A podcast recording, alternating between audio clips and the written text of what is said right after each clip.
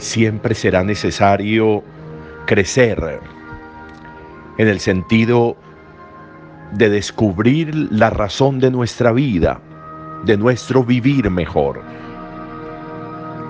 La vida tiene su ruta, la vida tiene su presencia, la vida tiene su camino.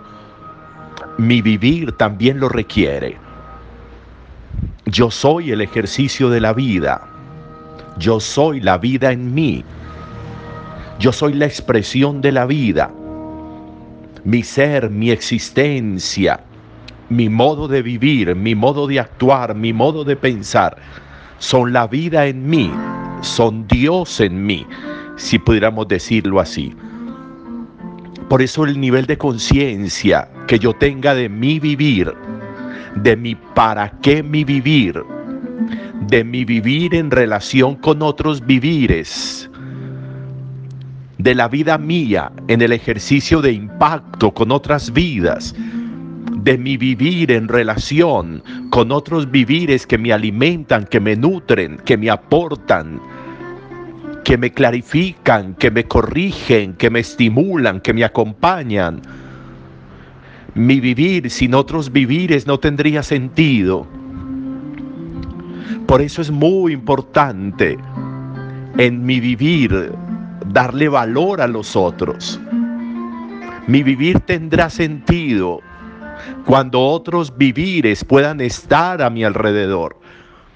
Mi vivir se complementará en la medida en que otros que viven vivan junto a mí. Ahí se distingue mi capacidad. Cuando hay otros que viven y pueden vivir su vida junto a la mía, junto a mi sombra, junto a lo que yo puedo aportarles, junto a lo que ellos pueden aportarme. Cuando eso se logra, significa que mi vivir está marcando, que mi vivir está siendo importante, que mi vivir está generando unos vasos comunicantes con otros vivires. Y eso hace que mi vivir aporte.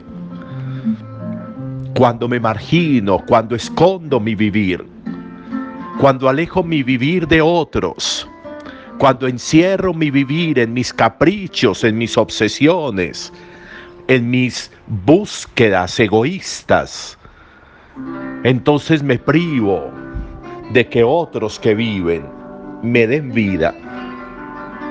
Yo no puedo darme vida, yo ya tengo la vida y con esa vida vivo. Pero los otros me pueden alimentar. Yo no me alimento mi vida, podríamos decirlo Solo cuando decido unirme a otros en la vida, cuando decido ser hermano de la vida, cuando, cuando decido compartir mi vivir con otros, ahí ellos me dan vida y yo les transmito vida. Por eso es esencial eso. Por eso es necesario que en el ejercicio del vivir los otros estén junto a mí lo que hacemos, lo que vemos hoy en el Evangelio. Primero, de este Juan Bautista, que es capaz de señalar a Jesús, diciendo, ese es el Cordero de Dios. Que no se reserva eso, que no se guarda eso, que no se guarda como orgulloso pretendiendo creer que si dice eso va a perder su puesto. Cuando es capaz de reconocer las cualidades y los dones en el otro, en Jesús. Cuando es capaz incluso de decir, Él es más grande que yo, Él es más importante que yo. Él existía antes que yo, yo voy por detrás de Él. Ese es un reconocimiento valiosísimo que enriquece mi vivir, que enriquece mi existencia, porque valoro las otras vidas. Y al valorar las otras vidas, las otras vidas se crecen y me aportan a mí. Pero cuando yo menguo, cuando yo disminuyo al otro, estoy perdiendo oportunidades para mí. Miren eso tan bonito. Ese es el Cordero de Dios, el que quita el pecado del mundo. El Cordero va a ser una imagen muy importante para el pueblo de Israel. Es la primera vez que se va a mencionar que alguien es el Cordero de Dios. La historia del Cordero pues se remonta al tiempo de la, de la liberación de la esclavitud en Egipto, cuando Dios les manda proveerse de un Cordero tierno, sin defectos, y les dice cómo deben comerlo. Pero esa sangre de ese cordero no va a quitar los pecados. Esa sangre de ese cordero va a señalar los dinteles de las puertas para que cuando pase el ángel liberando a los israelitas, distinguiendo entre israelitas y egipcios, esa sangre va a servir para identificarlos como israelitas, pero no va a servir para quitar el pecado. En cambio, este sí, este sí, porque este es el Cordero de Dios. Acordémonos cuando el Génesis nos cuenta que Dios le pide a Abraham que le sacrifique a su hijo Isaac. Y cuando van al monte Moria y están cercanos al altar, Isaac lleva en sus manos la leña para el sacrificio. Cuando llegan al altar, Isaac le dice a Abraham, Padre, ya tenemos el altar, ya tenemos la leña, ya tenemos el fuego. ¿Dónde está el cordero? ¿Dónde está el cordero para el sacrificio? Abraham le responde de manera muy profética, Dios proveerá el cordero, hijo mío, Dios lo proveerá.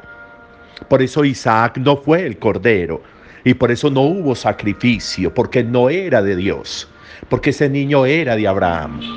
En cambio, Dios sí se está reservando su cordero y nos lo está reservando para perdonar los pecados, nos lo está reservando en Jesús. Por eso podemos decir con autoridad antes de comulgar, este es el Cordero de Dios, el que quita el pecado del mundo. Si yo creo en el perdón, al comer el cordero, al comer el pan, al comulgar, se perdonan mis pecados. Si yo creo en el perdón, al comulgar yo experimento que eso que estoy comiendo es el Cordero de Dios, el que quita mis pecados. No solo que me distingue como creyente, no, que quita mis pecados, que borra mis pecados. Para eso está ese Cordero de Dios. Ese Cordero que como profetizó en uno de los cánticos Isaías como cordero llevado al matadero, es decir, que se sacrificó y se inmoló. Ese cordero lo como en la Eucaristía y borra mis pecados y quita mis pecados, lava mi vida de las manchas del pecado.